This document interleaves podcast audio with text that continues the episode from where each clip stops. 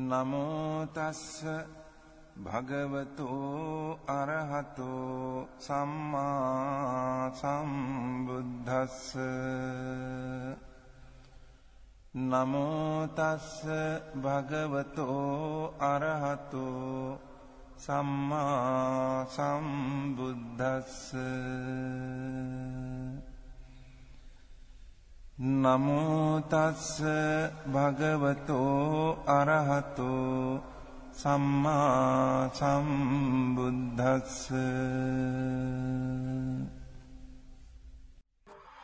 ねよろしくお願いします。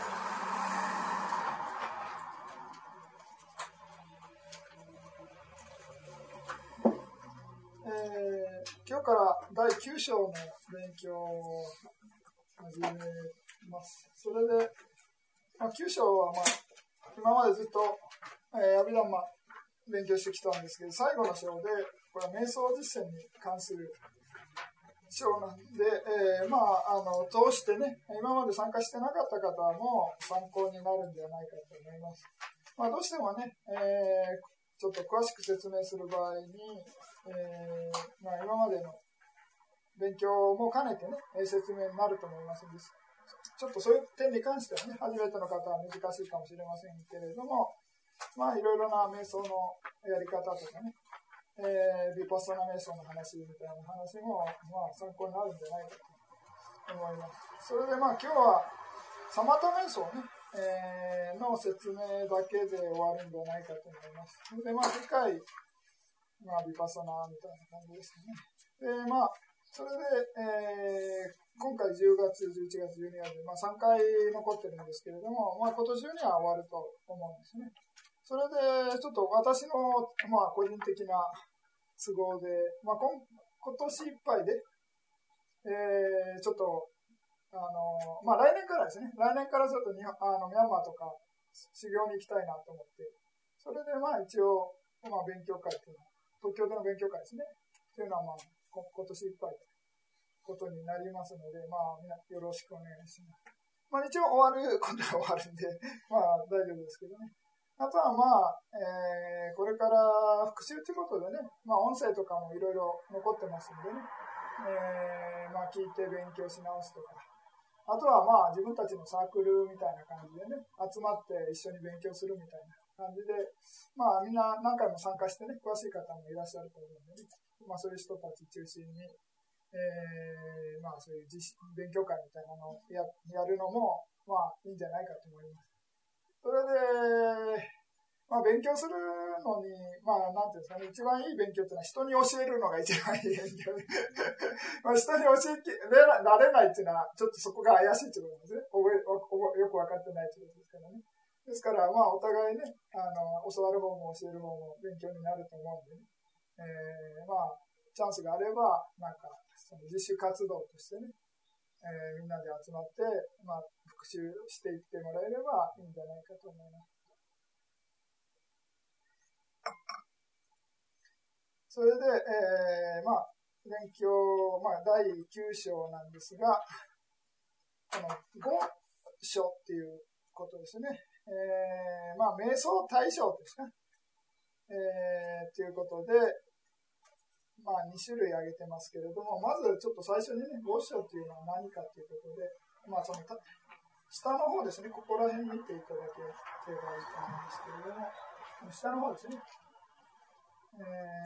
ーまあ、地変などの諸縁および、えー名式の諸縁を示す言葉で、前者は死の諸縁、後者は慣習流の諸縁である。で皆様のテキストも、皆さんのテキストにもね、えー出てると思いますけれども、まあ、諸縁、一番上ですね。えー、これですね。某所とは、まあ、頑張ったなって、まあ、職仕事仕事する場所みたいな感じですね。っていうのは、え2種類あって、死習住と、まあ、慣習住、まあ、その、サマタ瞑想ですね。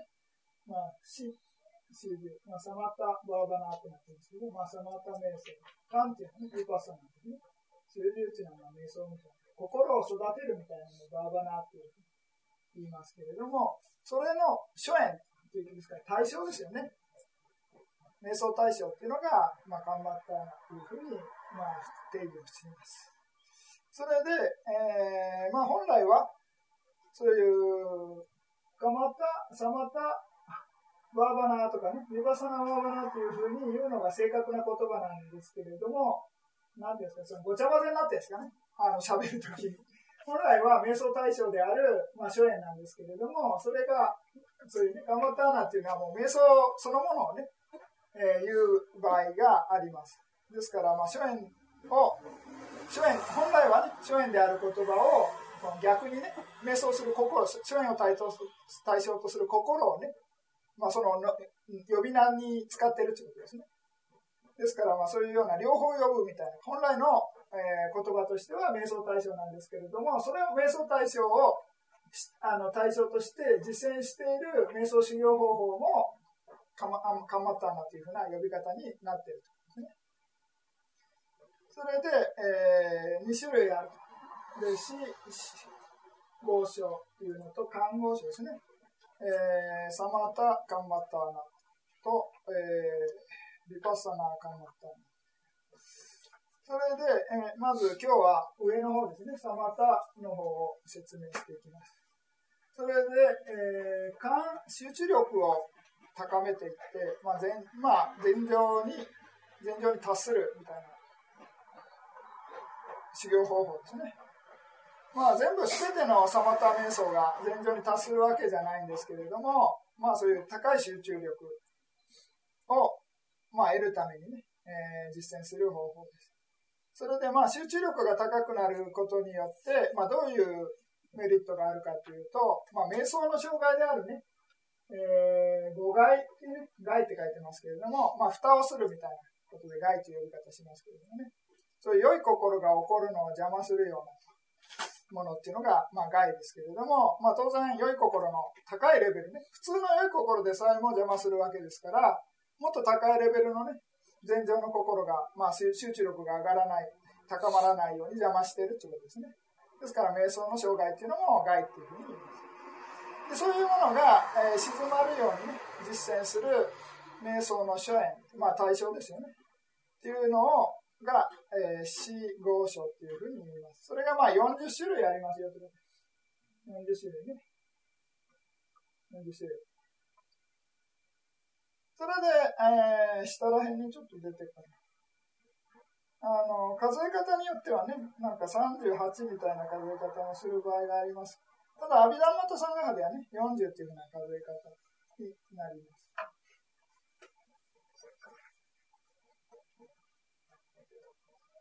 それで、まあ、ここではちゃんとしっかりあの言葉を分けててね、えー、その、その他、死合唱というね、その他頑張ったなっていうものを対象として実践する修行方法を死修習ということでね、その他バーバナーというふうに、えー、書かれています。病気をね、基礎とした瞑想実践。ちょっと、なんか見づらいです。ですね。で、えー、まず、それで、まあ、大雑把にね、今説明した通りです。あとも詳しく説明していきますので。で、次に、えー、漢合章っていうのが、まあ、漢っていうのはビパッサナの翻訳ですよね。合章っていうのが漢だったんですけど、で、えー、この、ビパッサナの瞑想対象ですね。えー、どうかを得るために、まあ、どうかっていうのは悟りの心をね、2種類に分けて、まあ、悟りの瞬間の心でね。煩悩を取り除く働きがあるものをどうっていうかっていうのはね、悟りを何度も体験するような心の状態。まあ、出世検診8種類あるわけですけれども、この悟りの心を得るために、まあ、妙識っていうのはね、えー、まあ、精神的な、まあ、心とか心度とかですね、色っていうのは物質のことですね。まあ、その無常、空、無我っていうものをの、まあ、特徴ですね、層っていうのは。まあ、人相とかいう表現をしますよね。ですから特徴を、えー、層を、まあ、諸縁とする感じですね。ですから、えー、まあ、そういうような諸縁っていうね、対象を取って実践する修行方法を、監修流っていうふうに、リバッサナーバーバンっていうふうに言います。ですから、まあ皆さんよくいろいろマハシ式とかいろいろ言いますけれども、まあ、いろいろな指導者がね、いろいろなビパッサナー瞑想の修行の仕方を教えてるわけですけれども、まあ、定義がこれなんですよね。まあ、定義分かってれば別にあまり気にすることもない。まあ、いろいろやり方があって、そのやり方がね、本当に心とか物質がね、の無常空無我っていう特徴を観察して修行してるかっていうことに合ってれば、それはビパッサナ瞑想ですね。で、もしそういう無常空無我とかね、名式を対象としてなかったら、まあそれはビパッサナっていうふうに、まあ、呼ぶことはできないんですね。ただまあこの無常空無我、ね、病識の無常空無我に行くために、まあ最初の段階ではね、ちょっと意識が、まあ対象がね、あの、イメージとか概念みたいなのに、えー、行ってしまうっていうのはね、本人の、まあ、能力の問題でね、えー、まあしょうがない場合もありますけれども、まあそれが集中力高まっていけばね、自然と、この、まあ心のとか、えー、物質を無常空無我としてね、えー、しっかり観察できるようになるような修行法ってね、えー、ビパッサナ、まあ、看護書というふうに呼びます。ですから、まあ、マハシのやり方ですと、まあ、よくね、マハシっていう呼び方っていうのはただの呼び方なんでね。ですから、まあ、以前、話したかどうかわからないですけれども、えー、なんていうかね、アメリカ人の坊さんかなんかが山かなんかで修行してて、で、もう一人、すごい有名なね、あの、お墓でとかで修行してるお坊さんがいたんですね。ミャンマー人、ビルバニーですけどね。で、その人にと会って、なんかどういう修行方法をしてるんだって、向こうから聞いてきたんですね。そしたらまあ、お釈迦様の修行方法です、みたいな感じで 答えて、それで、じゃ逆に聞いたんですね。どういう修行方法ですかって言ったら、まあ当然そっちも、あの、お釈迦様の修行方法ですみたいな感じで答えたっていうことですね。ですか？らそんなこと言ったらわかんないじゃないですか。具体的にどうやってるのか。だから、まあ、マハ式って仮に呼んでるだけですよね。だからそれを、なんていうんですか、そのマハ式イコール仏教じゃないみたいな感じでね、勘違いする人いるんですけど、勝手にね、作り上げて、マハシ長老がやってるわけじゃなくて、まあ当然ね、お釈迦様の教えを、まあ大念寺教とかね、そういうような経典をもとにね、えー、まあ特にやりやすいようにということで指導してるだけのことで、まあ、お釈迦様の実践方法ですよね。で、そんなこと言って、まあ、それでいろいろなね、指導者の名前を取って、そのマハ式とかね、蒙語式とか、いろいろな呼び、ご縁歌式とかね、いろいろな呼び方があるわけです。ですから、まあ、そういう呼び方っていうのはあくまでもね、名前であって、まあ、どうでもいいっていうか、ようなことですけどね。ですから、まあ、この定義だけしっかりしてもら、あの、理解してもらえれば、別に何の、なんていうんですかね、えー、問題もないということですよね。まあ、これはまあ、えー、今回は、今日は、えー、まあ、いけませんけれども、まあ、今日の勉強っていうのはね、サマタ瞑想ということを、まあ、やっていきます。それで、えー、下の次に、まあ、大雑把にね、え、ここまで説明。なんか、最初の段階でわからないことがあります？大丈夫ですかね？まあ、何しろ、サマタ瞑想っていうのは、えー、なんて心を鎮めるためにね、実践する治療方法です。それで、まあ普通は、なんですかね、そのイメージとかね、そういうものを対象とする、施設っていうね、前回勉強しましたけれども、将棋体じゃなくて施設を対象とする場合が多いです。まあ全部って必ずってわけじゃないですけどね。それで、えー、ビパッサナの場合は必ず名式ですね。将棋体です。イメージ使わないです。あの、施設っていうね、実際に存在しないものを対象とする。なぜかっていうと、イメージみたいな、その実際に存在しないものっていうものの中に無常空っていうものはないですね。まあ、無常空無我っていう特徴がないってこと。ですから、心で使っ作った、作り上げたイメージみたいなのは、まあそういう特徴がない。ただ単に心の対象としてね、出来上がったただの概念のね、イメージなわけですから、そういうものをいくら観察しても、集中力は高まるかもしれませんけれども、そういうね、えー、知恵は生じないと無常空無我っていうのね、特徴っていうのを観察することができない。ですから、そういうようなことで大きく、瞑想対象も全然違うとですね。ですから、まあ、で、さまたよくね、えー、例えばお腹の膨らみ縮みとかね、をずっとやってると、まあそればっかしやってるとね、サマタ瞑想になるとかよく言う人いるんですけれども、それ分かってないですよね。そんなこと言う人間っていうのは。なぜかっていうと、あの、そのサマだとね、ごあのビパッサナの違い分かってない。さ一点を集中すればサマタ瞑想だっていうね、あの説明もありますけれども、一点に集中したところで、この名式の無常空無我を観察してたら、ビパッサナなんです。ですから、まあその点はね、まあお腹の膨らみ縮みだったら、まあ、なんていうんですかね、えー、ビパソナ。たとえね、他を無視してお腹の変化だけを見てたらね、変化、無常空無我を観察してるわけですね、お腹の動きのね。ですから、他一切無視したところで、えー、ビパソナになるとい。まあ、あの、鼻でやる場合ね、鼻パナでやる場合がちょっとね、微妙なところでね、あの、伝統的な解釈だと、このアナパナサティっていうのはね、えー、まあ今日勉強しますけど、この40種類のサマタ、えー、カンマッターナってね、C 号書の中に含まれてるんですね。ですから、まあ普通の分分類の仕方ではサマタ瞑想になるんですけれども、まあ呼吸の、呼吸そのものにね、意識向けないで、呼吸によって起こる感覚とかね、そういうものに意識向ければ、その感覚の瞑想みたいな感じになってね、えー、ビパソナになりなになるっていうふうにね、えー、分析してもいいわけですけれども、まあ、普通の分析する仕方だとね、その出入則というね、息の出入りの観察はサマタメソにじゃあ、まあ、次の、まず大きい分類っていうのを、まず最初に勉強した後に、今度は細かいね、えー、40種類の勉強をしていきます。それで、えー、大きく3つにね、えー、サマタ瞑想、レベルに応じて、あれ、行き過ぎた大丈夫ですかね、はい、もうちょっとか。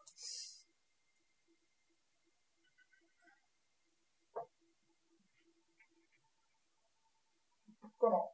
偏差集中っていうのと、言行集中、あと暗視集中っていうことで、大きく3段階に分けて説明します。それで偏差っていうのは準備段階のことですね。それで、言行っていうのは、まあ、暗視に近いっていうか、まあ、暗視っていうのはもう本当の前情のレベルですね。で、言行っていうのは、えー、暗視の一歩前、まあ、前情の一つ前ぐらいの状態っていうのが、えー、言行集中です。から、まあ、サマタ瞑想40種類あるわけですけれども、40種類すべては偏差集中が含まれている。まあ、当たり前ですよね。えー、ということです。で、すべての瞑想との基礎となる修理。実際に、えー、土辺を目で見て集中している諸縁を偏差層。えー、まあ、こう簡単に説明して、目を閉じても意識上にイメージが現れる諸縁を主相というふうに、まあ、簡単に説明しています。まあ、このまあ、準備段階ですね。それで、ウィスリーマンガーって、まあ、症状道論っていうね、えー、大、まあ、注釈書に、ブッダゴーサー長老がね、編纂した、えー、ものの中に、サマタ瞑想の説明でね、一つだけ説明したいんですよね。地辺の説明で。それで、えー、まあ、ここでも地辺の例を挙げてやってますけれども、まあ、あの普通にある大あの大地の土ですね。それの、まあ、その色がまだらじゃなくて、まあ、ちょっと赤っぽいですかね。そういうような綺麗な土持ってきて、それで、まあ、あの、キャンバスみたいなね、油絵描くようなね、えー、木の枠に布を貼ってね、えー、そういうキャンバスみたいなのを作って、で、その上に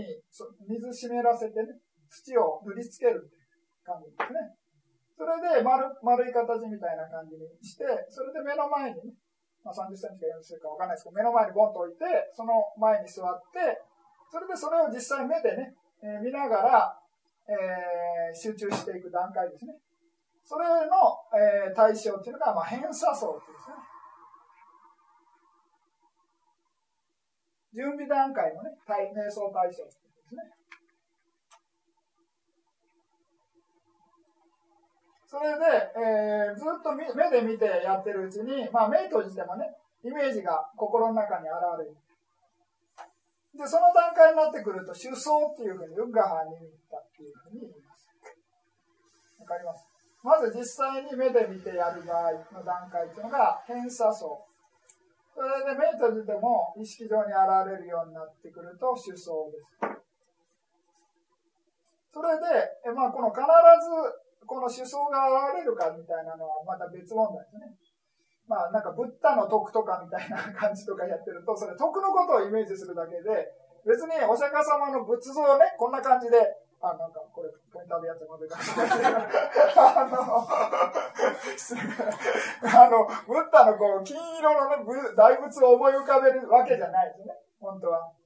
お釈お釈迦様のね、アラカンとかね、サンマサンブッダとかそういうね、えー、そういうような徳を思い浮かべるのが、まあ後で説明しますけどね、えー、そういう仏随念みたいなわけですけれども、まあ、ですから本当はそういう仏像のイメージみたいなのが出てこないはずなんでね。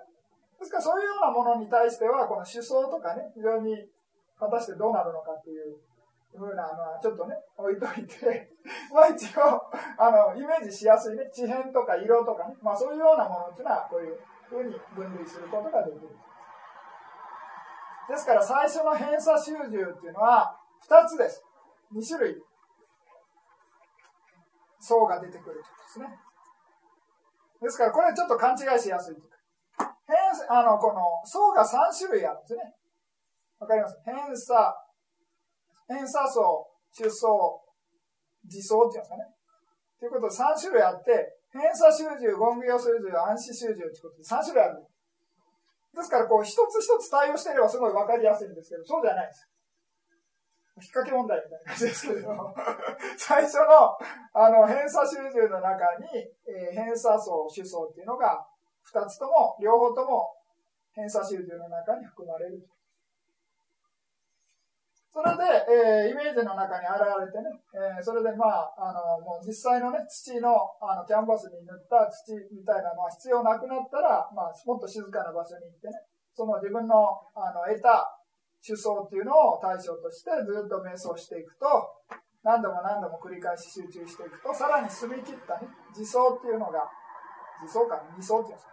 っていうのが、えー、現れた段階で、暗視の近くという意味で、言行集中というふうに呼ぶようになる。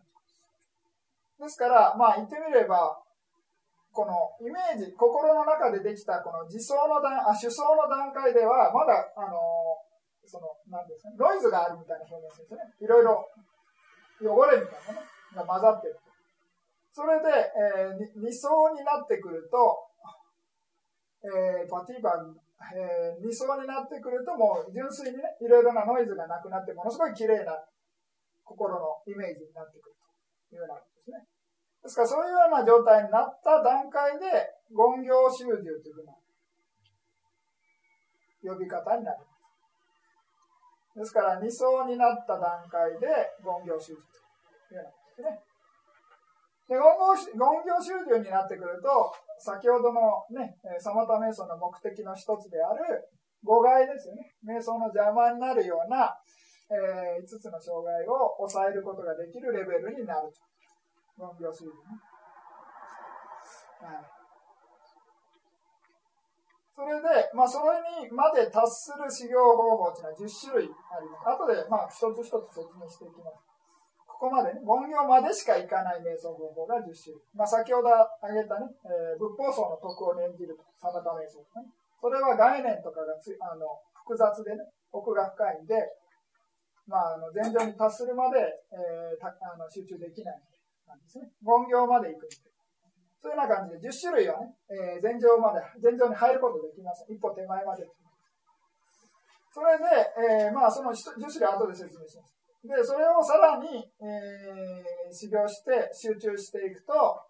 えー、理想を集中していくと、前上の段階である暗視集中となるというですから、層自体は言行集中と暗視集中というのは同じです。同じ層ですね。二層っていうのを対象と。バティバーがミミッタっていうのを対象として、えー、修行すると。いうようなことですね。ですから、集中度の度合いの差によって、言行と暗視の違いになるというようなことです。まあ、これが大きく分けてね、偏差、言行、集中と、あ、違う、暗視っていう4つの、40種類の集中の分析の仕方と、えー、層っていうね、偏差層、出層、二層っていうね、3つの層の対応の仕方の、まあ、簡単なね、説明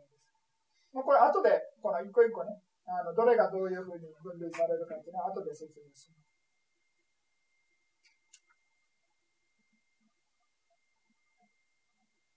ね、なんか質問があれば大丈夫ですまあ、こういうのはパオ瞑想センターでやってるみたいなんで、興味あったら行ってください。多分最初はアナパナだと思いますけれども、後でやらせてくれるかもしれないです。まあ、まあ、私はあんまり知らないんで。えー、それで、えー、40種類ね、えー、を、まあ、大きく分けて、まあ、10編ってね、編っていうのが10種類、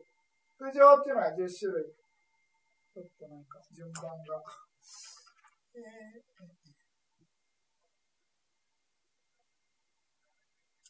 それ随年ですね。随年10種類ですね。随年10種類。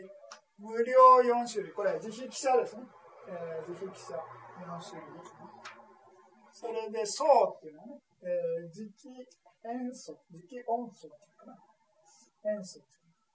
が、まあ、が一つですね。あとは、視界差別って、地水化風の観察ですね。これが一つ。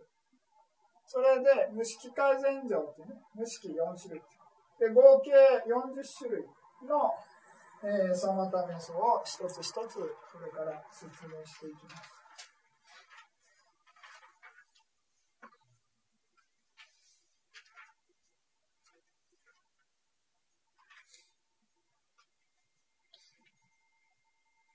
それで、変っていうのが、あまあ、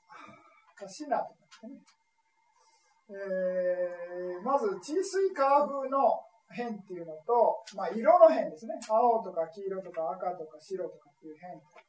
あと、虚空っていうのと光明ということで、合計10種類。これ、地が上に行ってんでね。これ3種類地水化風ですね。イラフリタ。なんかミャンマーではなんか、その、尿とか言ってね、なんか茶色っぽいような感じで言うんですけどね。まあまあ、青、青、日本語で訳してるんで青ですね。それで、まあ、ここに2つは共造に共造に含まれてないっていうふうに書いてます。先ほどね、38っていう数え方があるっていうのは、この2つ外すってことですね。突風編っていうのと光明編っていうのを外すと、えー、まあ、38っていう数え方になる。まあ、阿弥陀マっていうか、阿弥陀マさんがでこれ入れて40、40っていうふうな数え方で。先ほどもね、ちょっと説明しましたけど、地辺の場合に、まあ、土で作ったね、30, 30センチぐらいの、まあ、辺っていうのね、まあ、地辺っていうか。で、それに生じる、に続いて生じる主層、二層も、これに基づくので、地辺主層。ね、地辺二層というふうな呼び方をするというようなで、まあ、地地の場合は、実際ね、えー、見ながらやるわけですよね。水の場合もね、水を置いとってみるんじゃないですかね。火も、まあよくね、ろうそくものとか、なんかそんな感じ。風どうするのかっていつも思うんですけど、風そのもの見えないですね。風ゆらゆらしてる木とかは見れますけど、別に風が揺れてるわけじゃないですからね。私ちょっと、いつも思うんですけれども、聞こう聞こうと思って全然聞いて でも終わる頃になってしまいましたですから、まあ、一応なんか TC カーを実際に見るってことですね。えー、見ていく。まあ、どちらにしてもイメージなんでね。イメージを見るわけですからね。えー、まあそういう、まあ最初は実際の水とかを見てるかもしれませんけれども、まあそれがイメージに変わるっていうわけですね、心のね。はい、ですからまあ、風もね、同じようにね、イメージみたいな感じで見ていくんじゃないかと思います。で、まあ、青とか黄色とかっていうものですね。えー、それでまあ、虚空っていうのは何かというと、まあ、こういう、まあ、空間ですよね。えー、何もないとこが虚空みたいな。光明っていうのは光です。ですから、そういうようなものに集中していくと、あまあ、変っていう10種類のね、そのまた瞑想になるというようなことですね。それでまあこれ一個一個がね、神通力と関係するみたいな感じなんですね。まあ、神通力後で出てきますけどね。そういう地辺に入ると、例えばよくキリストがね、水の上歩いたみたいな話ありますけれども、まあ、キリスト様試しをやってくるか知らないですけれども、あの、まあまあ、あの、なんていうんですか、水をね、地辺でなんかそういう陣痛を起こして硬くするみたいな感じで、ね、それで歩いていける。あとはこう、なんてうんですかね、土の中に潜るみたいな話ありますよね。土に潜む。そういうのは地辺、土を水辺での瞑想、サマタ瞑想してね、入るみたいな。あとはなんか火を降らせるみたいな話もあるんですけれども、あそういうのは火変をやる。あと嵐とかね、起こすみたいな。風変みたいな感じでね、サマタ瞑想によってそういう陣痛がいろいろ出てくる。あとはなんかそういういきなり暗くするみたいなね、あの暗くするような瞑想みたいな。そうするとこの一番青ですね、右側みたいな。なんか、マイクとか、あとはまあ光をね、出すみたいな感じ。光明とか虚空とか。まあ、あ、失礼する。光明ですね。あとは、えー、白変とかね。この二つは、まあ、光を出すみたいな。明るくするみたいな感じ言われてる、ね。あとはもう壁通り抜けるみたいな話ありますけれども、これは虚空を作る。虚空のイメージですね。壁通り抜け。まあ、こういういろいろありますけど、まあ、一応、経典にそう書いてるんで。話まあ、実際見てみたいんですけど、あこれ10種類ですね。あ、それで、あ言うの忘れ、第五禅定までこれ全部いきます。初禅からね、第五禅定までいく。ですから、まあ、この一つね、例えば地辺だけやって、ずっと一段一段登っていって最後までいけるということですね。で、他の瞑想だとこれ、今から浮上を説明しますけど、これ、初前までしかいかない。ですから、初前まで行ったら、今度違う瞑想に切り替えないといけないですね。うん、そんな感じです。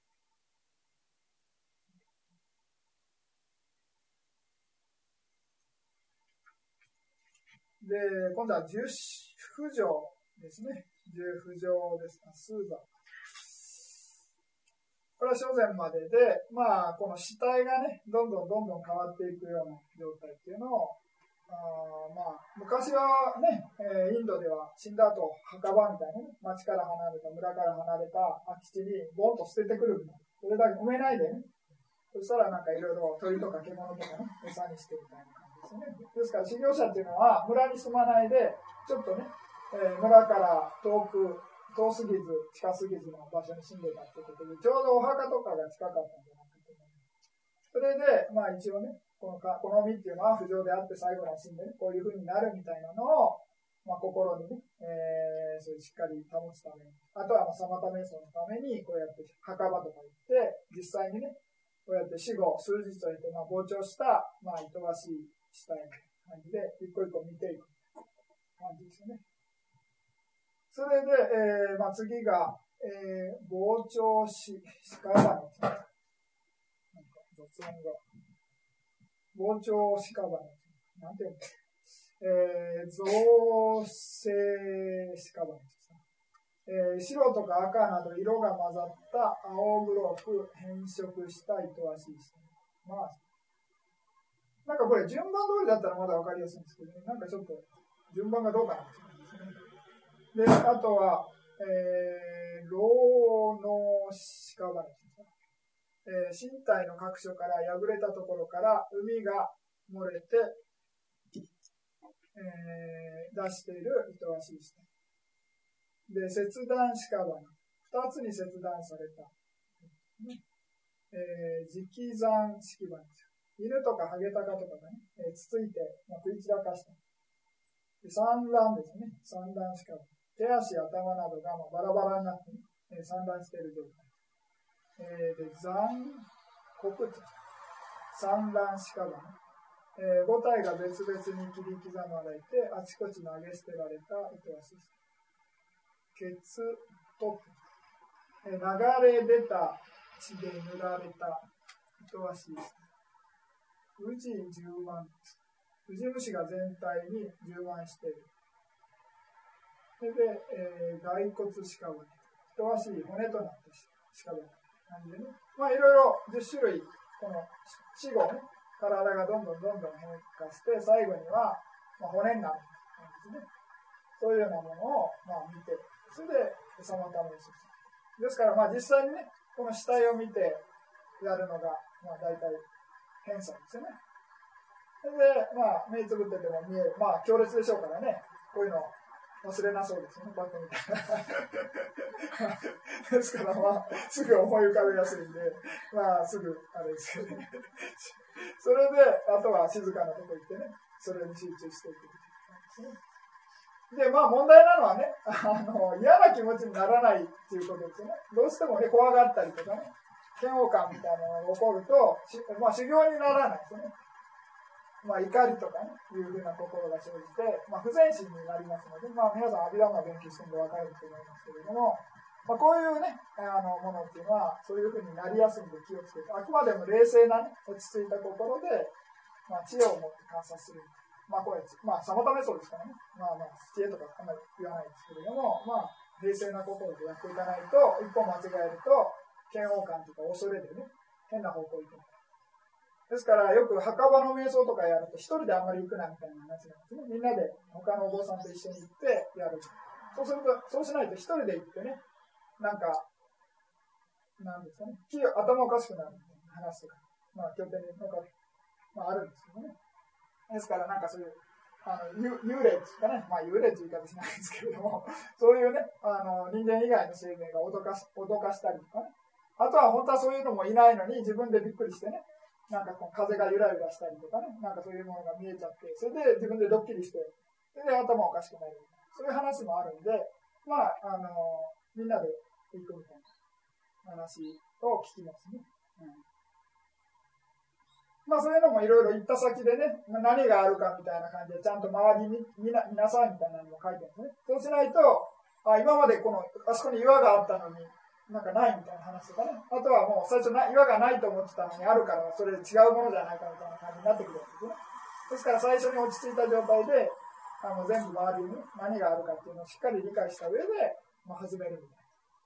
それでまあまあなるべくあの一人で行かないで、みんなで行った方がいいみたいな感じで言われてます。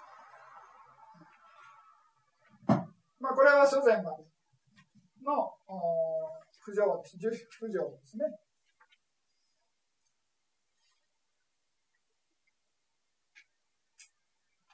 まあ、サマタ瞑想じゃないよ。ビッパス、あのー、なんていうんですかね。サティパターのスッタですね。では、なんか、九死の墓場の瞑想みたいな。ちょっと違うんですね。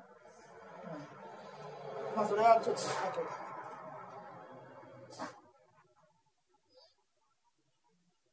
次に随年です。随年っていうのは、まあ、書いてる通り、仏の仏法僧の徳を念じる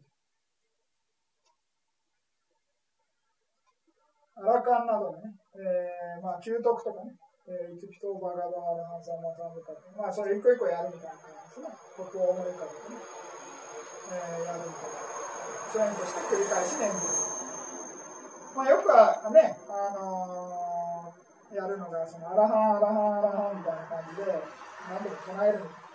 な感じがあるんですけどね。まあ、一方間違えると、ただ音で唱えるみたいな感じになってくると、まあ、別に準備段階としては問題ないんですけれども、特に意識が向かないとダメなんですね。仏徳にね。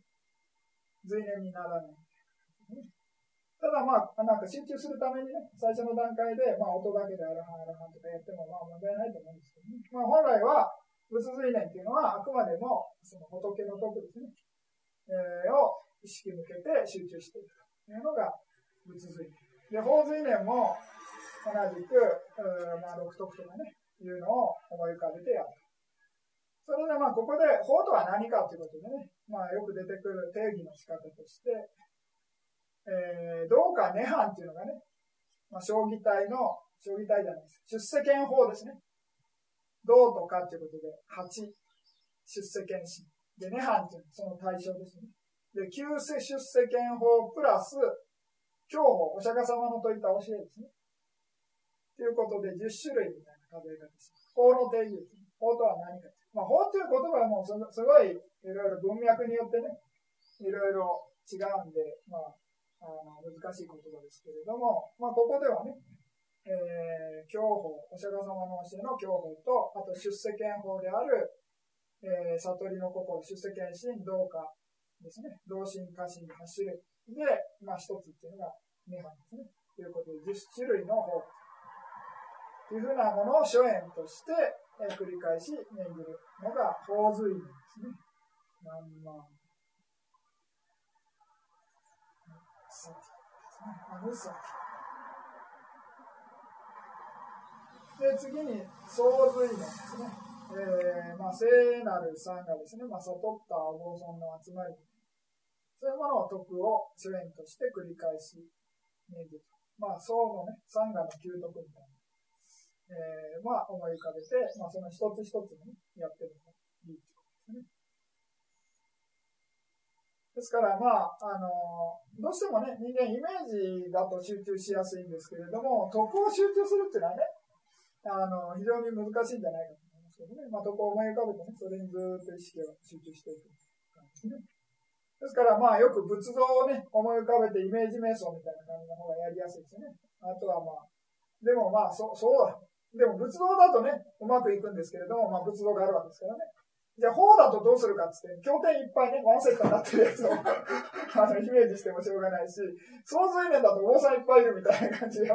イメージするっていうのもね、まあおかしいですよね。ですから、あくまでも、あの、徳をね、イメージして、イメージっていうかね、思いを繰り返すと、諸縁として繰り返すっていうのが、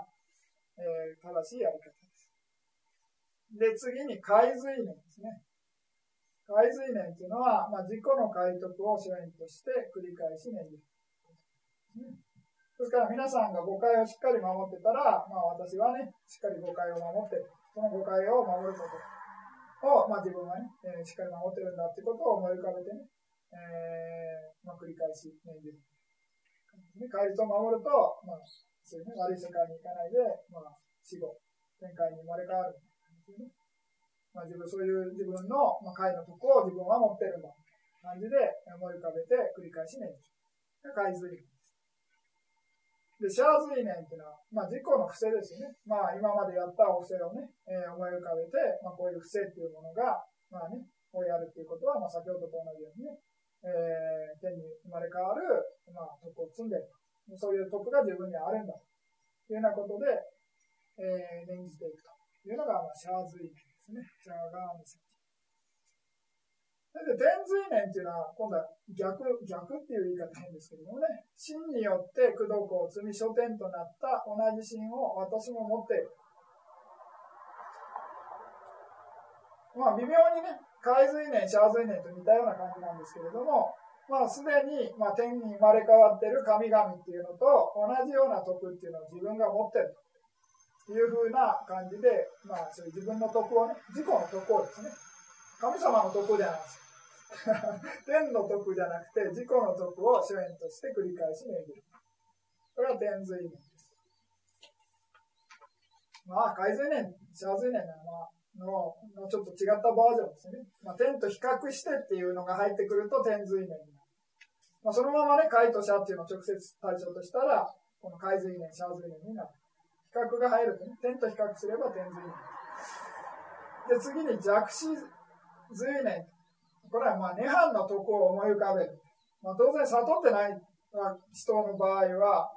イメージですね。まあ、涅槃というものは素晴らしいだというようにね、苦しさの苦しみがないみたいな話で、えー、思い浮かべるわけですね。まあ、当然、悟ってないわけですから、想像上の涅槃ですけれども、まあ、それは置いといて、まあ、そういうイメージをしてね、意識して、徳を初演として繰り返し念じると、まあ、弱視随念というようなことになります。次に、死随念ですね。マラナーヌス。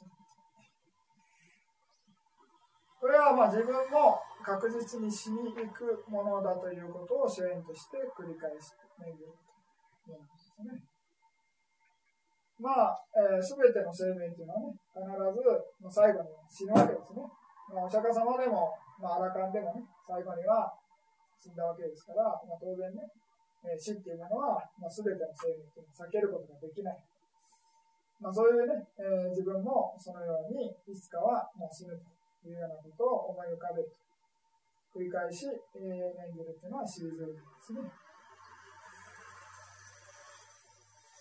あと、新記念。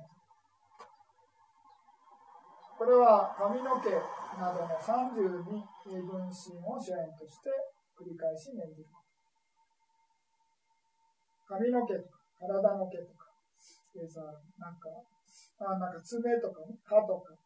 皮とか、まあ、そういうような感じで32種類の体のね、部分っていうのをやっていく感じですね。まあ、これちょっと後で詳しく説明します。これだけね。えー、あとは出入即髄念。これはまあ有名な息の出入りを観察する瞑想法ですね。鼻から入ったり出たりするやつの息に意識みたいな。それはまあ、えー、随念の一番最後に入っているんですね。それでこれ、えー、括弧で、なんかどんどん電池切れちゃった。この、新記念っていうのは初前まで行きます。それで出入則っていうのは午前まで行く。括弧、括弧に書いてそれ以外っていうのは、言行修習になってます。わかります八随年っていうのは、あ、失礼ですね。八、八随年っていうのは、八随年で違う違う違う。失礼する。ここからここまでですね。ここまでは八随年ですか。この八随年っていうのは言行修習です。あと他の層とか差別ってまたちょっと説明してないのね。まあ、層とか差別も同じく言行修習。この10種類が言行数流で、その、初前までいかないということですね。ですから、随年の中の8種類というのは初前までいかない。それで、新記念っていうのは初前まで行くと。出演則っていうのは午前まで行くというような感じですね。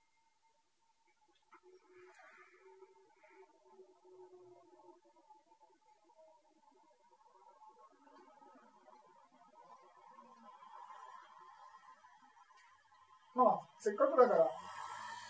新記念やりますか。ちょっと、説明を。まあ、時間も結構あると思うんで。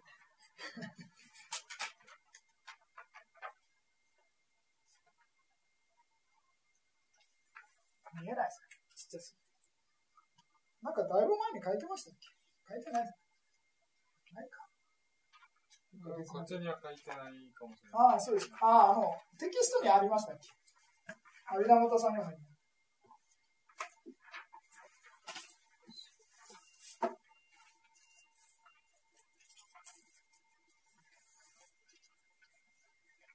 ないか。なさそうですね。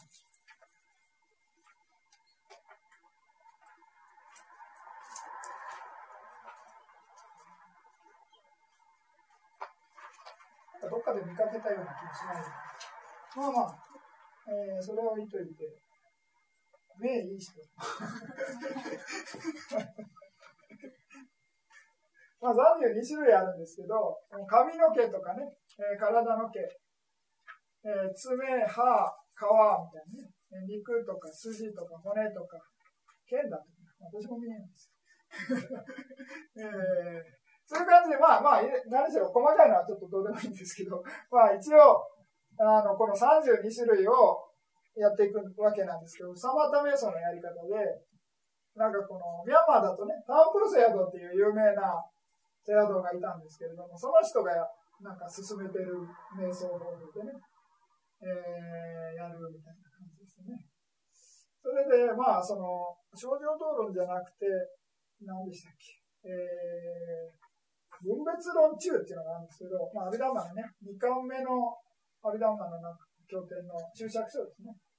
で、その中になんか詳しい説明が載っかってるんですが、まあ、どういうふうにやるかっていうと、最初にね、髪の毛、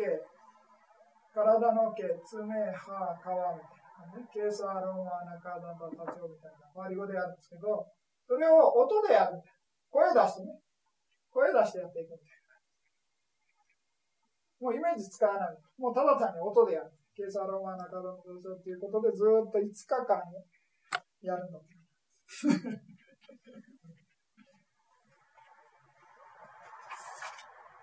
日ですね。5日間やる。それで今度は逆をやる。ケーサーローマナカダンタタチョ。チョウダンタナカローマーケーサみたいな感じで、最初髪の毛、体の毛、えー、爪、歯、皮で5日間、ずっとひたすら唱え続けてね。で、今度は終わったら今度は6日目から5日間、皮、歯、爪、毛、髪の、体の毛、髪の毛みたいな感じで、今度は逆方向を5日間。で、その5日間終わると、次の5日間は、こう、1往復みたいな。わかります？髪の毛、まあ、ケーサローマ、中段と多長、多長段と中ローマ、ケーサみたいな感じで、パリオでやったら早いですね。それで、往復する。それで 5, 5日間。そうすると15でワンセットですね。それが終わると今度は伸ばすみたいな感じですね。ちょっと怪しいんですけどこれ、さらに5つ伸ばすみたいな感じですね。ここから。5つ、この、なんですね。皮まで行って、皮まで終わらないで、今度は肉、筋、骨、腱みたいな感じで、1、2、3、4、5。あ、腎臓ですね。みたいな感じでやる。そうすると、それで5日間、伸ばして、5つプラスして伸ばして5日間。で、今度は逆方向で5日間。それで往復で5日間みたいな感じで、どんどんどんどん伸ばしていく。伸ばしていってね。で、あの、セットとしては、えー、15日セット。で、どうなるかっていうと、まあ、32あるんですけれども、最後2になるんじゃなくて、最後66でやるんですね。わかります？最初は555でやって、最後の2セットは66になるんです。そうすると32になって、それで合計6ヶ月ですか？ですかね？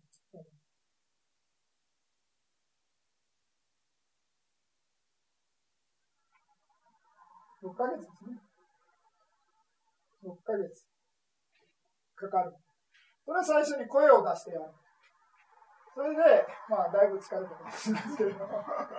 それで今度は、声出してやった後、今度は、今度は次のワンセットっていうかね、次の6ヶ月っていうのは、今度は心だけで、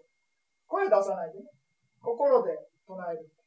実際に言葉に出さないで、心だけで唱える。ね、それ6ヶ月。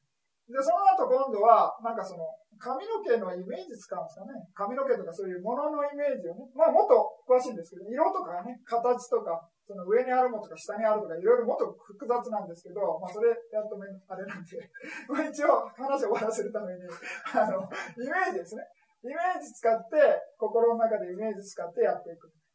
そんな感じでやっていくと、まあやる、そういうやり方がね、あるみたいまあ、これ本格的にやる場合ですね。そういう32分身体の、まあ、そういう詳しいやり方で。もし興味があったら、そういう分別論中っていうのが、まあ一応本屋さんで1万ぐらいで売ってますんで 興味あったら読んでください。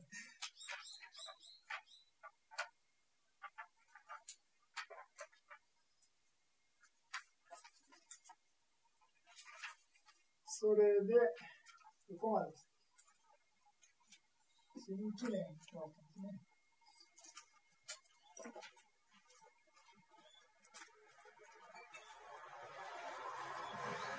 次に死ぬ量ですね。死ぬ量。まあ、これはね、皆さん、えー、武器の瞑想を実践してるんで、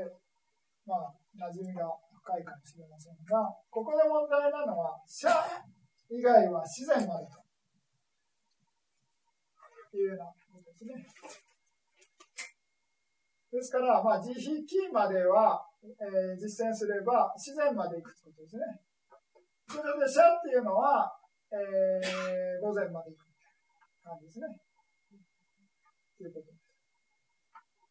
それで、これ問題なのは何かっていうと、ここに書いてる通りね、G などの集中によって、収集によって、えー、第4前まで足して、それで切り、社に切り替えて第5前に入る。そんな感じみたいです。で、何を言いたいかっていうと、いや、私、社好きだから、最初から社で行きますみたいな。午前まで行くから。それはダメみたいな。自費で自然まで行った人が初めて社に切り替えて午前まで行けというようなだから私最初から社が好きだから最初、社でずっと通して、初前からね、午前までやりますっていうことはできないですね。最初は、まあ、自費機のどれかで頑張ってね、午前、自然まで行って、で、社に切り替える。そういうのはやり方ですね。それでまあ、慈っていうのは何かっていうと、無料の慈しみを受ける、無常施設ってまあ生命のことですね。まあ、心がある生命ですね。えー、を主演として慈しんで楽を与えたいという心を起こし集中することで、この事象というのは無心信条である。ね、まあ、怒りから離れた信条。ね、ただまあ、無心信条というのは、良い心が生じたら必ず対応する信条ですから、まあ、イコールじゃないですよ。ですから、慈悲の心を起こして強く起こせば、無心信条っていうのがその慈悲の心とたの働きをしているということで、必ず無心イコールメタ、字じゃないということですね。ですから、この皆さん、今勉強してるわけですけれども、勉強してる時っていうのは、良い心が生じてますね。良いあのそれで、まあ、良い心が生じてるわけですけれども、良い心が生じたら無心信条生じてるわけです全身ですからね。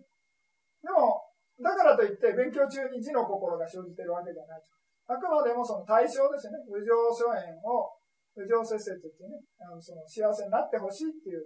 慈しみの対象でね、を思い浮かべて、それに慈しみの心を育あの起こすそういうような状態じゃないと字っていうのは起こってないですですから、まあ、対象が重要だとですね。対象が重要です対象を取って自分の心を、そういう慈しみの心を起こすというですね。で、次に火の心っていうのは何かというと、まあ、無料の苦しんでいる無常施設を主演として、まあ、苦しんでいる生命ですね。それで、哀れみの心を起こし集中することまあ、これは苦しんでいる生命が苦しみから逃れられますようにっていうふうに、意識をするですね。これがまあ火の瞑想ですね。で木の瞑想っていうのは、まあ、幸せな不浄施設ですね。まあ、この幸せが続きますようにということで、瞑想している。ね、まあ、今得てる幸せが、まあ、ずっと続くような感じに思い浮かべで、死っていうのはちょっと一番難しいんですけれども、まあ、無料の苦でも楽でもない右上施設を主演として、一切の右上は合事故とする。者の心を起こし集中する。ですから、まあ、なんていうのね、そのいろいろな、その自費キーでどうしようもないような、場合に、こういう者の心を起こして、まあ、全ての生命というのはね、棒に従って生きてるんだから、ということで、まあ、冷静な心を起こすみたいな感じですね。ということで、まあ、者。その4つの、まあ、実践方法があって、まあ、シャ以外は自然まで行ける。で、えー、シャが、まあ、その自然まで行った慈悲を切り替えて、シャにたら午前まで行けるというようなものが、えー、無料4、死無料心というですけどね。なんか質問あります？かまあちょっと詳しいね、やり方をまた後で説明します。ちょっと休憩しましょうか。